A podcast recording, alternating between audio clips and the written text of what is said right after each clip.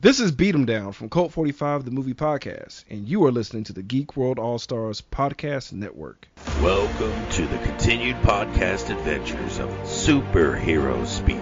But I think many of the people that love this character and that love superheroes in general have used these stories as inspiration to say, you know what? I'm going to do something good in the world. I'm going to make a difference like my hero when I was a kid. That is my fondest memory of it because when you when you're doing comic books, you want them to affect people. Right. You want people to care. You want you want to strike emotions. And I knew that that Clone Saga was striking a lot of emotions. Can you imagine uh, Pulp Fiction starring Goofy and uh, Mickey Mouse? I can totally imagine that. I'm know sure what somebody's written it, that one quarter too. pounder with cheese and France, Mickey? what? Boy, ale with cheese. Mickey. Yeah, I could totally. See? I, I would, I would watch the hell out of that movie. Yes, I gladly saw, sacrifice up my, my progeny to you, almighty Marvel beast. But Neal Adams is somewhere going, hmm, it's, um, it's my time. Uh, How do you measure success? Hey everyone, you're listening to Superhero Speak, and I'm your host Dave. And JD. And it's Don again. Yes, yes, this week, boys and girls, John is off. Um, he's finally getting his day in court, and I would just like to state that us at Superhero Speak are behind him 100%. And we don't believe those women at all. There's no way he's guilty of what he's. Ooh. Oh, oh, wait, no, no, no. Ooh. Sorry, Ooh. sorry. It's he apparently is on apparently got called for jury duty and we wish him well and uh and just always remember John the Butler did it. Good to hear the shovel in the dirt was inadmissible.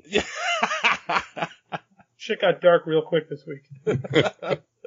so how are you, JD? You were off last week. We missed you terribly. Yeah, I had a COVID test. We had some uh, kids not being responsible, and I'd been supervising in the weight room, and uh, I got exposed to a kid who uh, who had who was COVID positive. So I went immediately when I found out and got a COVID test and um, negative. Wear your masks; it's successful. And uh, yeah, since then I'm just kind of lying low. Did they stick a Q-tip in your brain? They stuck a Q-tip in my brain. They might have taken part of it with them. You know, it was the most it was the most invasive, uncomfortable experience that I could remember. They also did a strep test, and I was so weirded out by it that I kept going right before they even got Oh, the Q-tip in my mouth. Strep test. See, that makes me think of Total Recall when they need to take the locator out of his brain and they have Yeah, shove very similar. Very Oh. similar. Well, I'm glad to hear that you're negative. I'm nothing but negative. I mean, with the COVID, with the COVID. And how about you, Don? Long time no speak. yeah, yeah, long time, long time no speak there, buddy. Yeah, I just had a, a great show of my own with uh, you on there, so that was awesome. Unfortunately, woke up this morning uh, to a furnace that was on the fritz, so Oh. looking like I'm gonna have to shell out and get that taken care of. But uh, other than that, life is is still great. Uh, having fun as always. Cool. Good to hear. I, uh, uh, speaking of, of JD's adventures with COVID, I had a doctor's appointment today, just a regular checkup. Haven't been to the doctor, uh, in a while, um, since before the pandemic, technically. And, uh, I gotta say, like, it was freaky, cause it's like all these rules, like, you have to call when you get there, you can't just go in. Um, and they come out and Yeah. take your temperature before you can go in to make sure you don't have it, and blah, blah. But the freakiest part was when my doctor came in, he's wearing a mask, face shield, and a full, you know, surgical gown. And it's like, okay. it's Not intimidating. This, this like in the plague times, you see those guys with the beak come in, like, no, everything's fine. Everything's fine here. yeah, exactly. Like this doesn't make me uncomfortable at all. Yeah. Why did you come in dressed like that and take my blood pressure and tell me that it's, you know, high? Uh, so yeah. And then, uh, but that's about it. I, I was on this weird podcast last night. Um, Mega Level Nerds. They are some nerdy guys. Wow. Um, Yeah. Show. yeah, both of you have been on it. Thank you so much for that, but uh, it's a great time. Yeah, so go check that out. If you haven't, um, available where all podcatchers are, right? Yeah, uh, exactly. And uh, live 9.30 on Sundays, Eastern Standard Time. Yes. Cool. So with that, let's move on to our favorite topic, some social media madness. not a lot this week. Not a lot this week. So so so it'll be it'll be quick. I promise. Um, we had talked about, of course, the with Falcon Winter Soldier being pushed back to next year, and uh, our good friend Timothy Jones said, "I'm very disappointed, but I understand if they keep pushing MCU movies and TV shows back. I'm going to be 80 before I see any of them.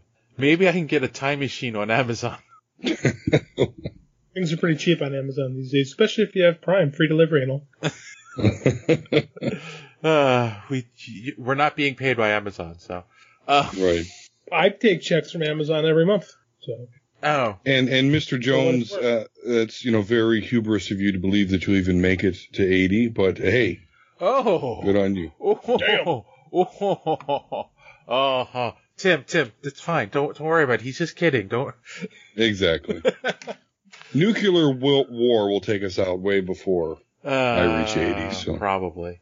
Um, moving on to less severe topics. Uh, we had talked about, uh, of course, the CW canceling uh, Supergirl, and it'll next season will be their last season. And uh, Shadow Walker kind of said something that made me go, hmm, and that's why I included it. Uh, this is good. This lets Supergirl uh, from CW. This let's get Supergirl from CW get moved to movies. That's not going to happen. It doesn't work that way. No, no, not. It wouldn't be the same Supergirl, but the character, like you know, they ain't making a Supergirl movie. They can't get a Batman. They can't get a Superman movie right. That's right. Not gonna happen. Hey, we had a Supergirl movie in the '80s. Remember? Yes, it was terrible. No, terrible. Oh, it, it was wonderful.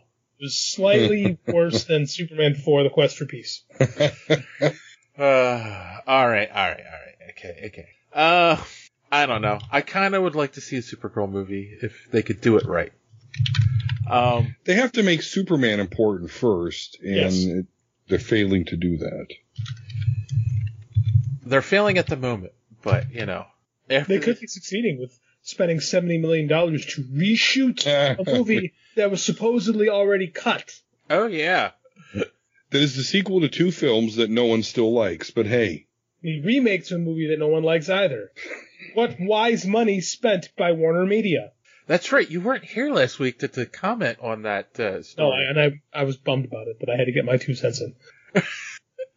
uh, moving across the aisle, we did talk about the new. They announced the Nick Fury show, which um, it's funny because I've heard some other people say basically uh, something you say many times, JD. Uh, a couple different podcasts were saying, "I'll believe it when I see it." I should trademark that. Yes. Um, Timothy Jones said it. It would be cool if he's recruiting for new Avengers. I hope he's not a scroll. I think that it would suck. Well, have we'll have to keep an eye out for that. uh, I agree, Timothy, because I think Nick Fury has an eye for talent. You know what I'm saying, buddy? You're one of those. Oh, here we go. Tim, the, Tim Jones, the master of the dad joke. uh, Shadow Walker said, I like the idea, hoping that Nick Fury Sr. will appear in it and father and son can team up. I don't think they're going to go with that the storyline. I could be wrong. Yeah, that'd be too much. Too much. Yeah. And Paul Bronson said, I would have loved it, but Disney Marvel seem to have decided that Nick Fury is a comedy set piece now. He started as a mysterious badass, and now he's a joke. So we'll see, but I'm not exactly hyped. It's actually a fair point, you know? Uh, yeah, I'm going to say I kind of get that. I, he does need that re badassery moment, kind of. Right. Yeah. I mean, like they try here and there to have him like just show up, like in uh, which Avengers movie was it? Was it Ultron when they're at the farm? Yeah. And right. Uh, and he just kind of mysteriously shows up, you know. But uh, I don't know. I think him kind of. I hate to say it this way, but him kind of playing second fiddle to Captain Marvel in her movie. Right. Um, maybe her. And he lost his eye because of a cat. I mean, I know Yes. it's an alien cat, but Demon cat, but yeah, not quite as cool as the World War II Nick Fury. Yes, so we'll see. He's. I I have faith they can bring him back, but we'll see. All right. Well, that's actually it this week for Social Media Madness. I kept it short, kept it sweet. But if you would like to know how you can be a part of Social Media Madness, here again is our good friend D Square to tell you how you can get more. Oh, yeah.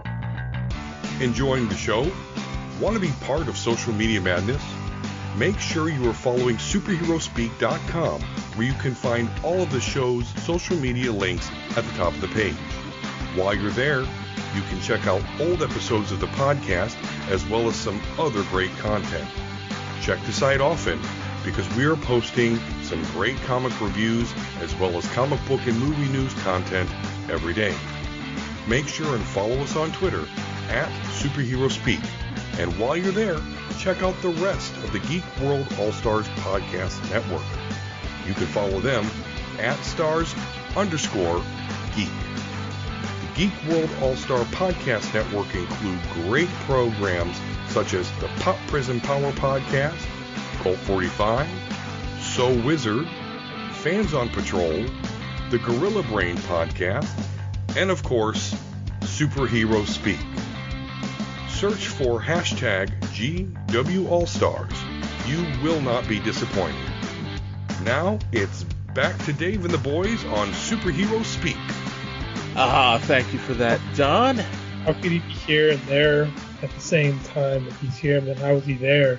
But were there Crisis on Infinite Dawns? I was going to say uh, I- Infinity Stones, but yes, there you go. That works too. Crisis on Infinite Dawns. That sounds like the Episode title. We no. have That's, that sounds like a bad porno. Yeah. I'd say it was a good porno. oh my goodness. Uh, yes. Um, don't forget to check out the Omega Nerd, Omega Level Nerd podcast on Twitch every Sunday at 9:30 p.m. Eastern. Appreciate that, sir. Yep, check us out. Give us a try. We go we go deep though. We go on the deep end of things. I I will warn you, we get in the weeds. Yes. And on that note, we'll take a quick commercial break and we'll be right back. After these messages, we'll be right back. All right. We are back and now it is time for some news. And uh, there isn't a lot of news this week, guys. It's a it's a really light week. Um, couple of interesting casting things. So, uh, first off, they finally cast Miss Marvel with newcomer Iman Vellani cast as Kamala Khan, and um, like she is a newcomer. I don't know anything Mhm. that she has been on. So, what do we think? Do we have any opinions on this casting? Uh, we'll start with you, JD, since I heard your thoughts last night, Don. Right. I'm okay. I, I'm not terribly familiar with her work, but uh, I, I don't know. Looks the part. You know, they don't they don't typically screw these castings up, so I don't know. I'm game. Yeah, she looks. Um, and this is something we didn't talk about last night. She looks really young. I don't know how old she really is, but she looks like she's 14, 13, 14. Yeah, you're right. She does look like she could uh, play that, you know. I, and again, I don't know her actual age, but you're right. She does look very young, which is awesome. That goes right along with the character in the comics. Which also begs the question: Could they make this show, since it's going to be on Disney Plus as well, more geared towards younger viewers? They should. Um, and, and you know, they, and they should keep her comic accurate to where she is. She's young. She's progressive. Uh, you know, she's cares about the environment. She comments on those things. And really, I've never read a Kamala Khan book, but you know, she was in um a, a Marvel superhero um superhero game that was on the Switch. Um, so you know, she's in the new Avengers game that's out. So there's absolutely a concerted effort to put her on the forefront, and I think that's actually very smart because she's young, she's progressive, and I know that a lot of progressive people on Twitter and whatnot really want representation. And so th- this, this really gives them that. And she's popular in the comics. So this isn't a force woke thing, right? Like, no, it's not like force SJW. She's actually a very popular character. And so I think it could be great to get new people into the genre. Yeah, no, I agree. I think she's a character that does speak to that that age range, not uh, not necessarily millennials, but the Gen Z Mhm. uh, generation. And and and uh, you know, hey, if it gets them into comics, it gets them into comics. It's not a bad idea. Um, I, I I have nothing against it. Uh, I I don't know. You guys kind of alluded to this last night. I don't know anything about it because I really try to stay out of this stuff. But apparently, there's a little bit of controversy about it. Um, and I think it's just a lot of times when this stuff's Yeah. announced, it's just stupid people who don't know the character. Stupid people. Right, exactly. I was being your and- drummer there. Yeah. Well, but yeah, and and yeah, it's like people complaining, you know, Daredevil's too woke. Like, have you friggin' read a Daredevil comic before, buddy? No, probably you haven't because of what you know what you're revealing yourself to be. So yeah, the there is there, there, he, there she's gonna get that hate, but I'm a stickler for comic accurate characters.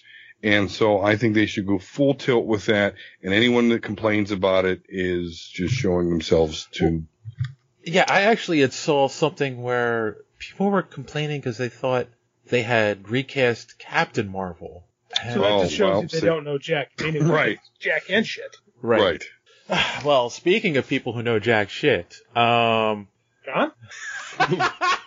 Oh. You don't listen, so I can get away with that. no, no, no. There's a there's a young actress on Twitter. Um, her screen name is Dua D U A. Uh, don't know much about her other than she had been talking to her followers and saying she was in talks to play uh, Miss Marvel, and no one believed her. So after they announced the casting, she said, "Look here, there's proof," and she took pictures of the script they sent her and a copy of her NDA or DNA. no, NDA. NDA, Non- DNA would be something different and Yes. much more difficult. Um, and put those on Twitter. So, Dave, we've been talking about like NDAs lately. It's come up in our conversations a few times. yes. Now we're going to see what happens when the NDA gets violated. Holy Right. shit! Um, yeah, I just kind of wonder, does she not want to work anymore? I think she's just wrapped up in this Twitter bubble, uh, bubble where she thinks it's going to get her a certain amount of clout to be worth it. I, I don't know who I, she needs someone to like tackle her or to rip the phone away from her when she's feeling, uh, this kind of way. Cause yeah, she just opened herself up to a, a can of whoop ass. Yeah. You were gonna say something, JD? No. Oh, okay. Oh, Twitter bubbles. Twitter bubbles are real. So I think I think Yeah. Dan's got a good point with that. Yeah, no, and it's it's one of those things where it's like, you know, we talked about this after Disney had bought Fox, and it was estimated that they now own I don't remember what it was, it was like 40% of all entertainment at this point. Why would you do this? That's greatly reducing your chances of getting a job. Uh, yeah. Maybe she got on some sort of cult. I yeah, I don't know. That's really putting the proverbial gun barrel in your mouth and just ugh. Yeah. Yeah, bad move. Very bad move. Um, from bad moves to interesting moves.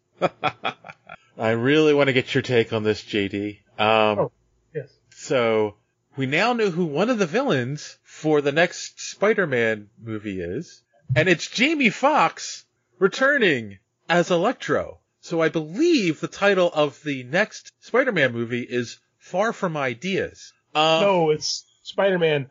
Uh, home of huh? I, don't know, I lost that joke somewhere along the way. I had it, I lost it, I lost it. I'm disappointed in myself. This makes no sense, or does it? Play with me for a moment. Okay. Remember how in uh, in um, Far From Home, uh, we teased the idea of alternate universe superheroes? Yes.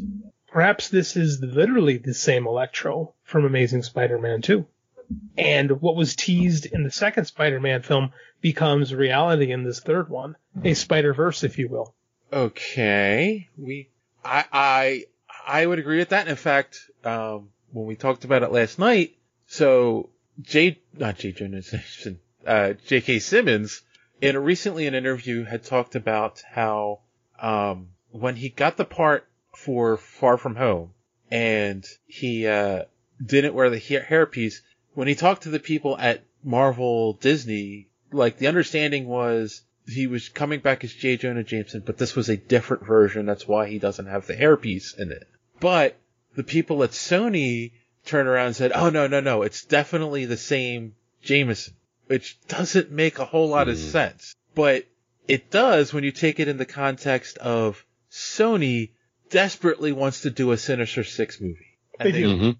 don't want to retread things, is my guess. So I'm 50-50. I think it could be either some you know, multiversal comic booky stuff. But I also think you're right. They want to get the Sinister Six. A lot of them are already in play in previous movies. So I, I, I think you're, I think you're right. I, you know, I again, I, well, it's 50-50, but it's a cool idea. And I'm just waiting to hear if Alfred Molina is going to reprise Doc Ock. That would be really something. That would be cool. Yeah, that would be cool. Um, but the other thing was, though, Jamie Foxx had said, now it's a, he put this on Instagram and the, the, it's been since taken down, but apparently he had put something on Instagram about being recast as Electro, and he said that Marvel, it's definitely not the same character. Marvel wants to take it in a completely different direction. Then why cast the same dude? That's so weird. Right. So it's it's so I'm so confused. Um, and and here's the other thing, right? I was listening to uh Fans on Patrol today. Shout out, guys. Um, and the host Montego had said something about he he really hated Amazing Spider-Man 2 and he hated uh, the Electro in it. And um, Eh, it's not very good. but I but see to me is it like is it Jamie Foxx's fault? Oh no no is is the no Jamie Foxx is a good actor. Right. Bad material, bad material to work with. Like he's not good in the movie, but he was not given much to work with. And the fact I don't think Marc Webb has done much since those movies. So I mean I don't think it was directed very well either. So I mean Jamie Foxx is Jamie Foxx. It's just it's a weird decision nonetheless. Right, right. So we could get Jamie Foxx with better writing. Yeah, for sure. That's a pretty good prospect. I mean, there's definitely he definitely does some uh, scenery chewing as Electro, Oh Mhm. but again, but I think that's the direction and the script. That's not Jamie Foxx, you know, because I mean, Right. you know, one of my f- all-time favorite movies is Ray, and it's like, you know, how do you take that actor who, and then you know, go and do this Electro? It's like, no, it's not him, you know. No, I feel you. One of my favorite movies is Collateral. There you the Michael go. Mann film with him and Tom Cruise. Right. And Tom Cruise is a great example of when he's got good stuff to work with. He's really good. You know, when he's not, it's because like he's working with some crap. Yep. So, yeah. Yeah. I've been loving him ever since in Living Color. Remember that Wanda character he used to play? Oh, my god, that was hilarious. that show is so influential. No one ever Oh, yeah. talks about it. Classic show. Was that the one? I'm ready to go home. When What's he- that? Was What? Wanda the one where he's like, "I'm ready to go home" when they're on the that. date? Yeah, uh, yes, yes, Yes. yes, yeah, yes, yes. That was that character, Wanda. She was, yeah, It's him and him and Drag. Yeah, ex- Yes. Him and drag, and he was pucking out his lips, and yeah, hey, Yes. Oh. Hey, that's it. Yeah. Ugh. Speaking of actors returning to roles we thought they were done with, uh, a friend of yours, JD, has uh, said that he will be returning. That's John Wesley Shipp will be returning as Jay Garrick in The Flash season seven. So when he first, when the show was first announced, like gosh, seven seasons ago, I think it was, I openly said John Wesley Shipp should play Jay Garrick. And they made him Barry's dad, and I was like, oh, that's cool. And then they wisened up and made him Jay Garrick, like I said in the first place. so I'm happy that uh, he gets to work. I'd love to get him on for a podcast, but the man don't do podcasts. So, you But- know, whatever. Wait a minute, but hold on. But he is, they took your idea and he's being very successful with it. He should be grateful and come and do the show. I, yes, you're correct. That being said, uh, no. he, just don't, he just don't want to. He just doesn't do them. Like I said, I I, I don't take it personally because every time I even broach the subject with him, it just like it's a conversation killer. But I never see him on anyone else's, so I guess it's just not something he's interested in, which is strange. But you know, whatever. I'm happy for him. He's a really nice guy and he's super talented, and I don't think got I don't think got the credit for being as good as he was during his prime. So I'm happy. I'm happy that he's working. Man has two Emmys. Yeah, yes, he does. Uh, And uh, uh, are you excited, Don, for him to return as uh, Jay Garrick? Oh yeah, well, I, yeah, absolutely. Yes, that's a quick answer, but I really just any news about this whole Justice Society and all these old characters really, really excites me. I think it has. Just, just watch how us old farts spend money on this stuff if they do it right. Just watch. Old farts. uh, so yeah, because I would kept thinking, wait, didn't he die in Crisis? yeah, But it wasn't Jay Garrick, right? This is Barry. right. it was his Barry that dies. Yeah. So, so there you go. Yeah, there's no no reason he can't return. So, kudos to a man that can play three different roles on one show. Shit, yes, yes, almost as talented as um, what's your face from uh, Orphan Black. Yes, who's now playing someone too that we just talked about recently, and I can't remember. She-Hulk. I can't Thank think of the you. but all right. Um, I, I'm a Uh. terrible person. Um, Me too. I can't think of. All right, all right. Oh. So, so, so here we go. Uh, speaking of being terrible, uh, no, no, that's that's a bad way to start this off. Ah, Uh, speak, continuing on with Warner Brothers and DC. Um, well, not DC because this is an independent book. This is why it caught my attention. Warner Brothers will be adapting the superhero comic Black uh, to a um, to a film, and those who aren't familiar, the story of the the the world of Black only uh, black characters have superpowers. So um, I haven't read it, but the idea fascinates me. I, but I also find it interesting that Warner Brothers, who owns DC, is going after independent titles to make movies. Well, um, it's Kwanza and Jamal Igle, both super talented guys, both awesome Twitter follows. Um, what's the mo- what's the most? I'll say it. What's probably the most popular show on TV right now? I'd say probably The Boys, right? Yeah, at the moment, yes. This gives you your own take on it. You know, an independent look at superheroes. It's a little bit different, and it gives you some flexibility. And I don't think it's being made by Warner. I think it's going to be made by either like New Line or one of their uh, one of their subsidiary groups. Oh yeah, I wouldn't be shocked. If, Yeah. yeah, if it was, especially if it was New Line, that it definitely fits into their wheelhouse. Um, but I mean, what do you, what do you, have either of you read the book? Or then, No, I haven't. I can't say that I have. okay. I haven't either, and that that's probably a part of why they are doing this because I'll tell you, when it comes to comic book movies and shows, it seems the less I know about the comic, the more I seem to enjoy because I don't notice the deviations from the source material. I get over the fact that I I believe that I should be a god of knowledge when unfortunately I'm not. They didn't go that way. So uh, all those years wasted. But they, they can they, they can get around that and they can just make a quality product.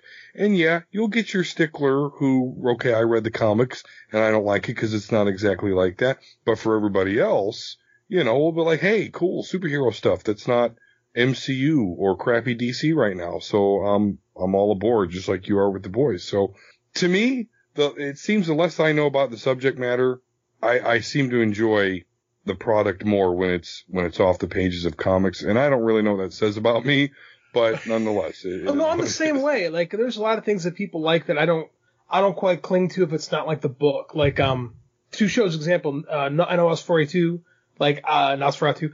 I love the book, but I could not get into the show. Too, like, just the changes, there were too many changes I didn't think helped. And same with The Outsider. Like, I love The Outsider by Stephen King, but the TV show, like, it just, it went, in my opinion, strayed too far from the book. So I'm always better off, same way. Like, if I don't have, um, baggage with a property that's coming to movies, I'm almost better off not having those ties beforehand. Mm-hmm. Yep.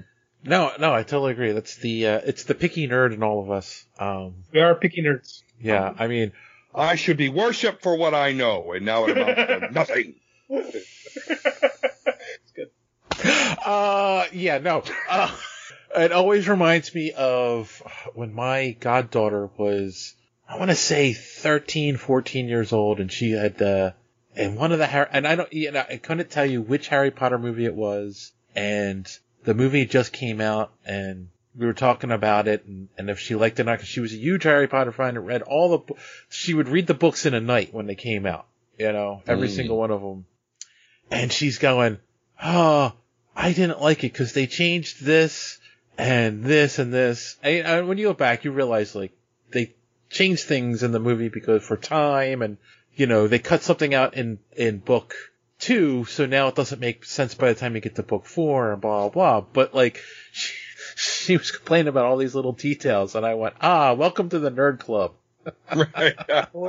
My wife's like that with uh uh what's one of those books? Uh I always want to say Highlander, Outlander. You know, she gripes about the changes they make from the series or the books to the TV show. Like Mm. everyone's a nerd about something. Oh yeah, oh yeah. Don't get me started on the changes in the Lord of the Rings movies. Uh, I won't. Yeah. you mean Tom Bombadil could have ended it a whole time? Twice. why. Ah, Nerd confession. Nerd confession. I've never read Tolkien. Never? Never. It's good, but it's a chore. Yes. I don't like fantasy reading. Like it's Yeah. a lot of the right. This is like the one of the writer. A lot of the writers like I find it to be overwritten. in a lot of books I have tried to read. You know? like Yeah, why say something in one sentence when you could take six? Right. That is I know an we've got this point. army of 10,000 orcs, but let's talk about this leaf on the tree. Yes, and I just And it's, I can't do it. I'm like I can't do it. It just it's I, I yeah meandering. No, no, no, no. It's it's artistic license. Oh, I get what it is, Ah. but it's me in my opinion. All right, all right. Well, I know lots of words, and so you shall now too. I think I'm going to check out.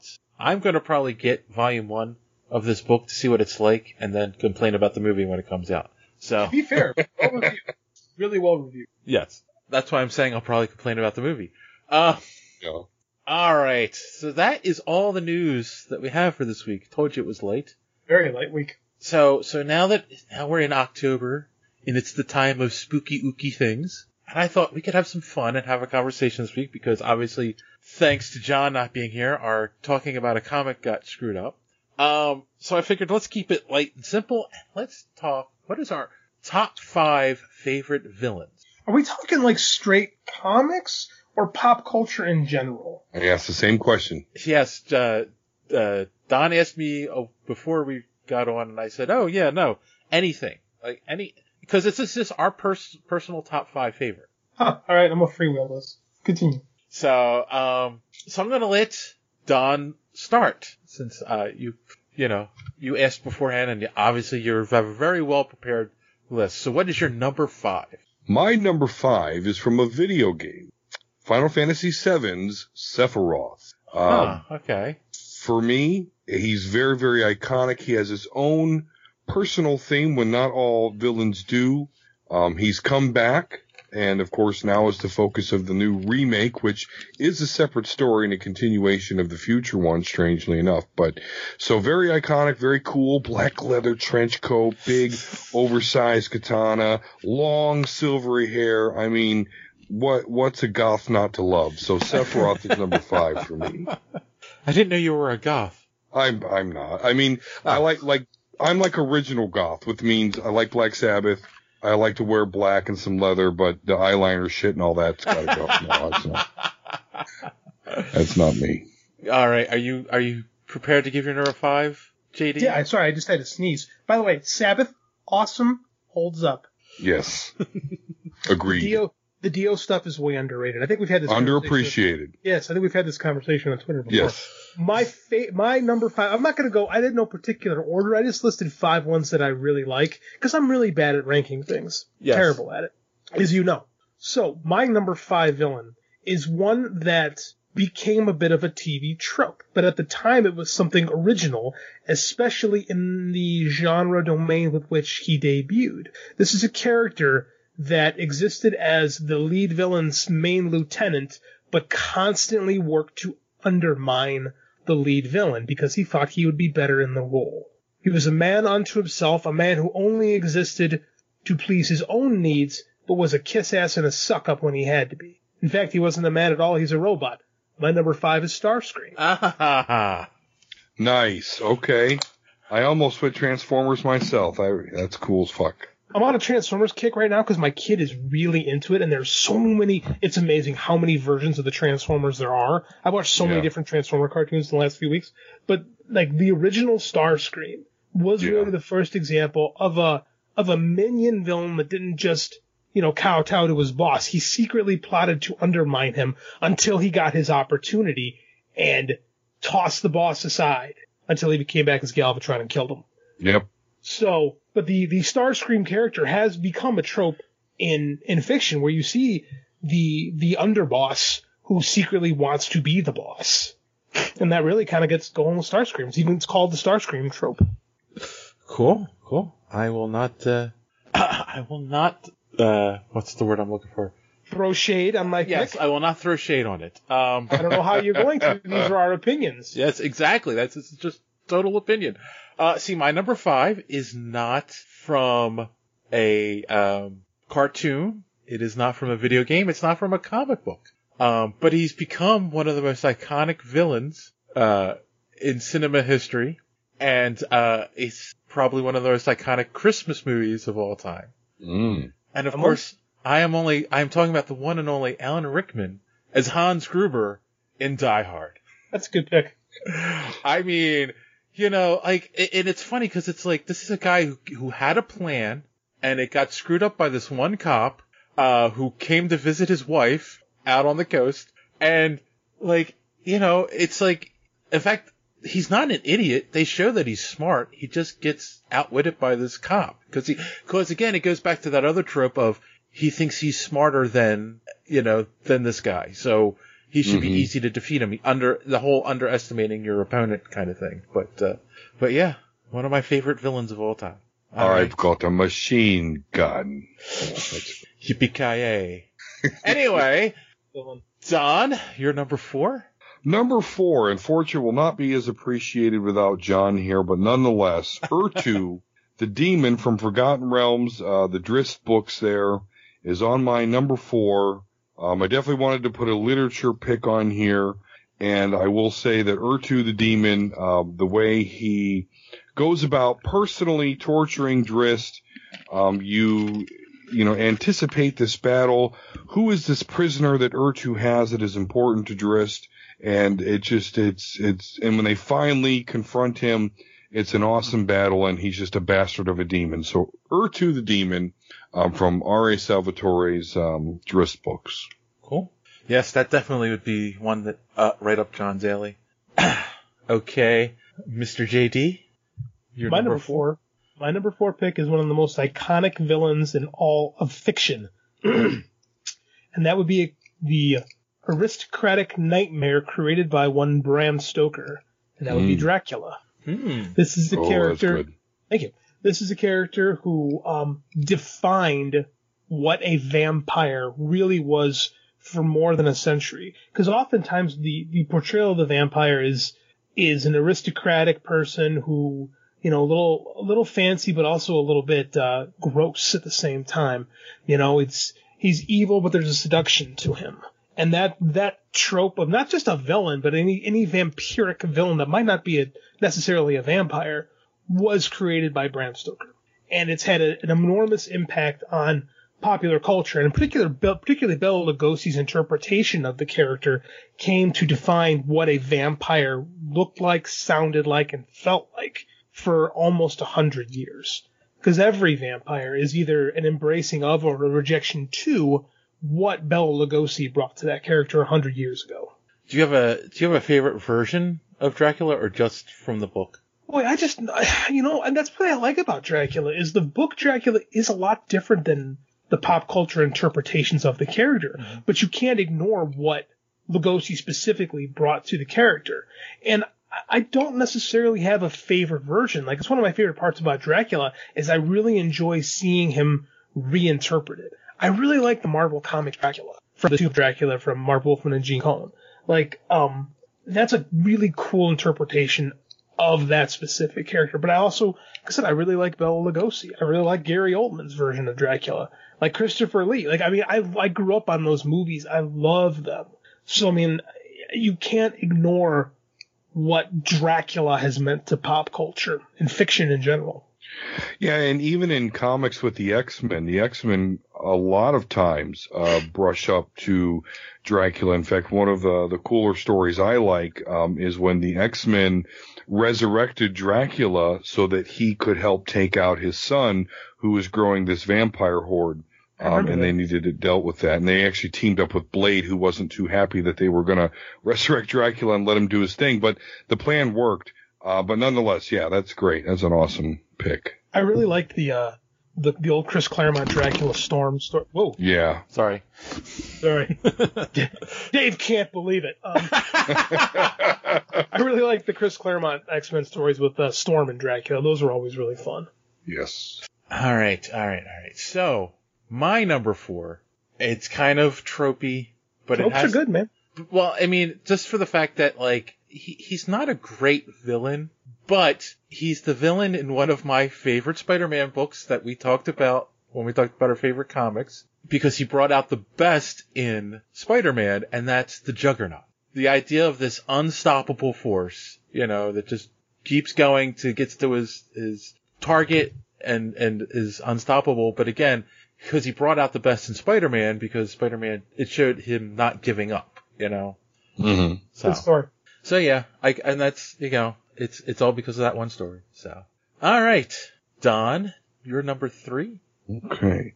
My number three is going to kind of come out of nowhere, especially if you didn't ever watch the show, but this is a Dragon Ball Z villain, uh, and it is Cell. So my number three is Cell from Dragon Ball Z. Uh, Cell is actually an android that is made up of all the DNA from all the various Dragon Ball Z heroes. And to me, that was the most epic, um, arc. We're talking about a villain who was very smart, played with the emotion of the Z fighters. And then in the end, like even if you blew him up, like he, he found a way to come back and uh, threaten the world once again. So for the DBZ fans out there, they'll understand what I'm talking about. But Cell is just an awesome, awesome villain, um, overall.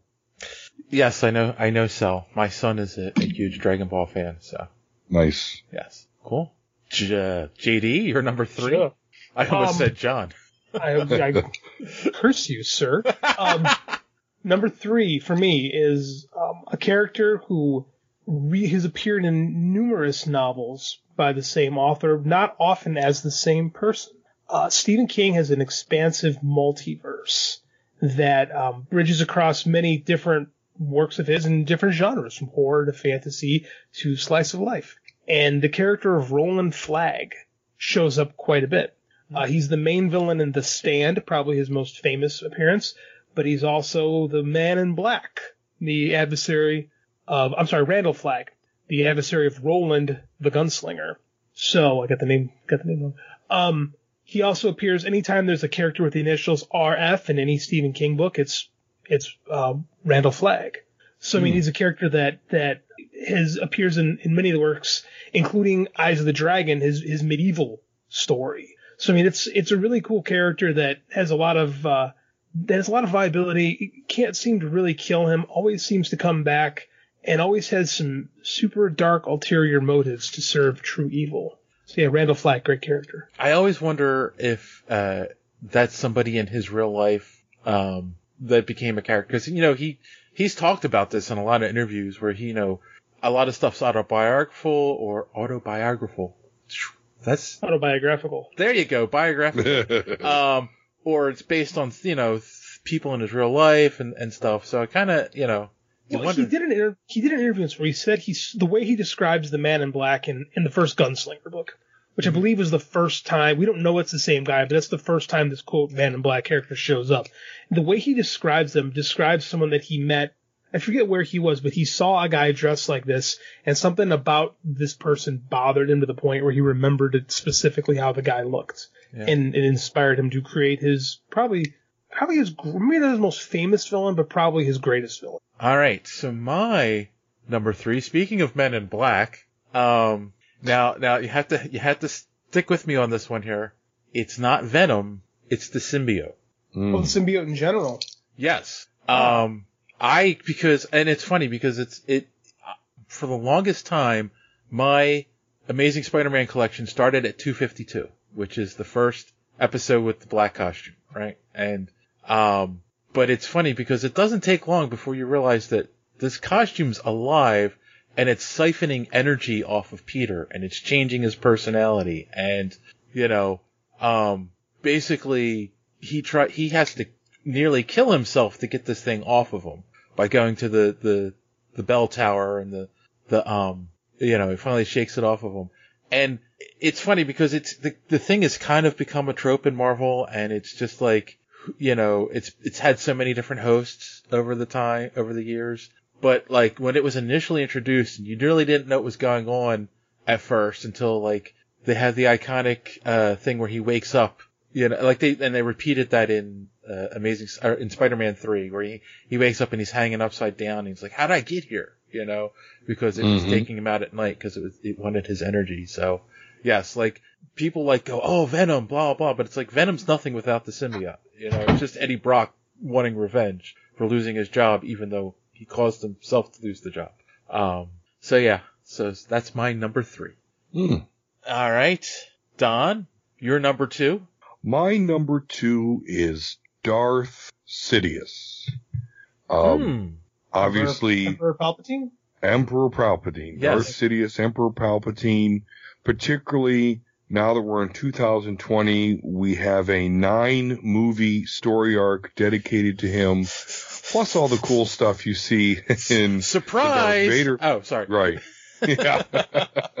um, wasn't like that until uh, about a year ago, but uh, but just all everything that he was able to orchestrate, uh, masterminding two sides of the same war, all to feed his lust for power and his plan to take over the galaxy for the Sith, even defeating death and and coming back, which even pre you know, even pre-sequel trilogy, when you go back to the legend stuff, uh, you know, that still happened. You know, there were, he, he still had, uh, clones and whatnot and his dark spirit that would go into them. So no one to me was quite as a bastard and as for long as Darth Sidious. I like it.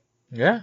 Good, good, good pick. If that's your number two, I can't wait to hear your number one. Okay. Yeah. JD, how My number about, two? How's your number two?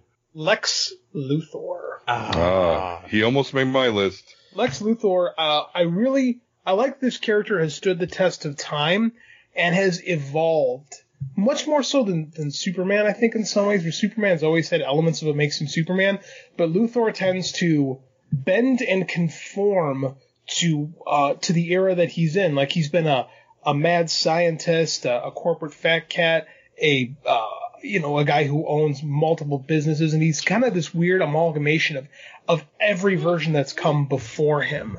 And what I like about Luthor that makes him stand out from most villains is he can't possibly match his rival physically, but mentally, like he's far superior. It's only his ego that brings him down, and it's uh, there's a lot of cool things that have been done with the Luthor character over the past seventy some years. Like he's cool. Like, and I, I tend to enjoy the vast majority of interpretations of him. I like what Gene Hackman did with him as the the crazy real estate guy. I really enjoyed Michael Rosenbaum's interpretation on Smallville. It's probably my favorite version of Lex Luthor. Like he, they even did this insane story where he became president of the United States and went crazy. Like crazy work of fiction. But um, it's such a good character. I just I love Lex Luthor. Oh well. He's great. That was my number two, but in Oh. particular, the Smallville version, uh, Michael Rosenbaum's uh, interpretation of Lex Luthor, because I think to me that's it's one of the definitive versions of Lex. And yes, I was going to talk about how he transformed. You know, because I mean, you go back to the early strips of the 40s and 50s, like Lex Luthor was just the generic scientist villain in the in the strips, and then eventually they gave him a name, and then you know he he evolved over the years and then became the businessman. Um, a lot off of Gene Hackman's real estate scam, Lex Luthor, uh, in the original movie. Then you know all through the 80s, and it fit with the times. You know, obviously big business, uh, evil rich people, so on and so forth. Right, and then to the presidency, um, which uh, they touched on a lot of those elements in Smallville They did. You know, and it was the whole duality of of the characters, you know, that they made made that show work, you know. Well, what makes I love that too. What makes the the Smallville Superman so great, or sorry, the Smallville Luthor so great, is that he does start. He starts off as a a good character, like a good mm-hmm. guy Yes. that we suspect of being evil the entire time, and he basically really starts making the wish to become evil because everyone's always thinking the worst of him Yes. and like that this long Shakespearean downfall of him that plays out over the course of like six six or seven seasons like is such a it's something that we don't get in superhero fiction like pop fiction a lot is this long story where you really get to see a character evolve and turn into evil. It's almost like breaking bad like in in the performance and i think it's underrated i think michael rosenbaum was fantastic in that role it's a good call dave Yeah, and it's also that's another thing that makes Smallville work too, is because of the long game as opposed and it's one of the first shows that did that as opposed to, you know, just being episodic. You know, no offense to to John Wesley Shipp's uh Flash, but that wasn't, you know, There weren't enough episodes of that to really make anything episodic. well, that's true too, but I mean, but I mean, it was, it still was in that trope, uh, of, of regular, of TV at that point where it's like everything Oh, was for sure. resolved in the, in the half hour, hour, you know, yeah. so. like Smallville got the bad rap for being the the, the the kryptonite monster of the week show for a long time, but it was those little kernels of, of storytelling, like it was the little side stuff with Lex and Clark that really built the foundation of the show. That made it when you watched it and when you imbibed it in its total continuity, it made it really, really good. Like it's not a perfect show by any stretch of the imagination. I, mean, I think if it was around today and they could do less episodes per season, it probably would have been stronger. But all that time just builds the Clark Lex dynamic to the point where it explodes, and like you buy that these, it makes the Superman or Superboy Lex dynamic work in better than any fictional portrayal of it I've ever seen. Yes. Because there's so much accrued interest into it. Yeah, no, definitely. And that's why he's my number two. Sorry, I stole your thunder. That's all right. Okay, Don. Now, that is your, your fantastic, wonderful number one. All right, so you know, as an X Men fan, I wasn't going to be able to stave this off for long. Oh, I knew it was I'm actually, I'm actually surprised they didn't have more X Men villains on here. But nonetheless, I think the top numero uno, who actually isn't even a villain anymore, Magneto, Erik Lehnsherr. When I was growing up, he was the big top X Men baddie, as he was for a while.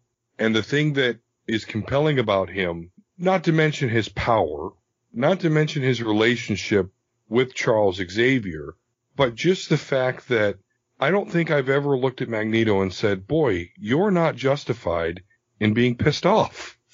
So he, he's always been compelling to me because I absolutely understand where he's coming from. And I don't think a lot of people with that much power that went through that experience would be much different. So I always, always thought he was the best villain because he was damn near justified. You know, those are the best villains, the ones that convince themselves they're actually the good guy, that they're doing the right thing. And of course, those are that are completely, I mean, let's face it, John Wick is killing people, right? He's not by definition a good guy. Right. But you killed his fucking dog. So I, I want to watch him blow your goddamn head off for two hours. Um, so that's, that's my same feeling with, uh, with Magneto. And of course, you know, he's been in the movies. Has, has there been a portrayal of Magneto in the movies that's been bad? In No. my opinion, no. Oh, I agree. Both, So uh, both Ian McKellen and, uh, Michael oh, God, Fassbender. Michael Fassbender, thank you, drew blank, are both fantastic. I, I think I prefer Fassbender's interpretation of him, but, um, yeah, that's why I didn't want to include Magneto on my list is I just, um, I almost find him too sympathetic. And I think sometimes Sure. it, like, and I, I agree with what you're saying, but I mean, it's so, it's so hard to disagree with Magneto sometimes that I have a hard time really writing him off as a villain more than just an anti-hero. All right, so I'm I'm now frightened of both of you. Uh, apparently, justified uh, killing is good for you. I don't know. Uh, Have you read, have you read my books? Um, oh, that's true. That's true. Poor John. All right, JD. he- My favorite villain is Pennywise the Dancing Clown. Mm. Wow. Because at 10, when I saw it, I discovered, uh, I discovered Stephen King as a, a boy when It, the television miniseries premiered. And I will go down as it, for as aged and dated as it is, it's still probably the most effective television movie ever made. That original 1990 version of it. Tim Curry's performance is um like the eviler version of Krusty, which is kind of funny because they came out around the same time. But there's something there's something in Tim Curry's performance of Pennywise that is um very grounded and scary. You know, like you can almost believe that this this is a human. Like I bought that Tim Curry was a person who dressed up like a clown and hurt people. That reminds me to the fact too that I grew up in Chicago and we still have John Wayne Gacy stories, you know, around me. Like he's from my parents' neighborhood in the city in Chicago. So I mean, like growing up in the in the 80s and 90s and around me, like you heard like John Wayne Gacy was part of our folklore. So to see a um a physical manifestation of it spooked me as a kid.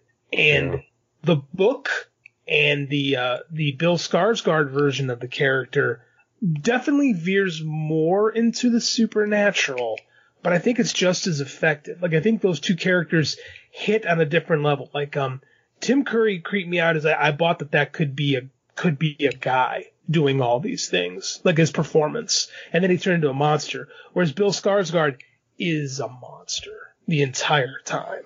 And he just he paints his face like a clown just for shits and giggles, which is pretty much what the Pennywise entity does. And again, um, when you're into the Stephen King folklore, like the type of creature that Pennywise is plays a plays a large role in the existence of the universe. But um, when you get down to it, he's just he's just a boogeyman that feeds on fear and and little kids. And there's something there's something so primordial and scary about that first It chapter that just uh, I've never been able to let it go.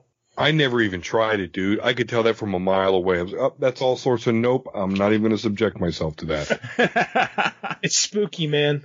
And then you Oh, get I a kid orgy and it gets weird. yeah.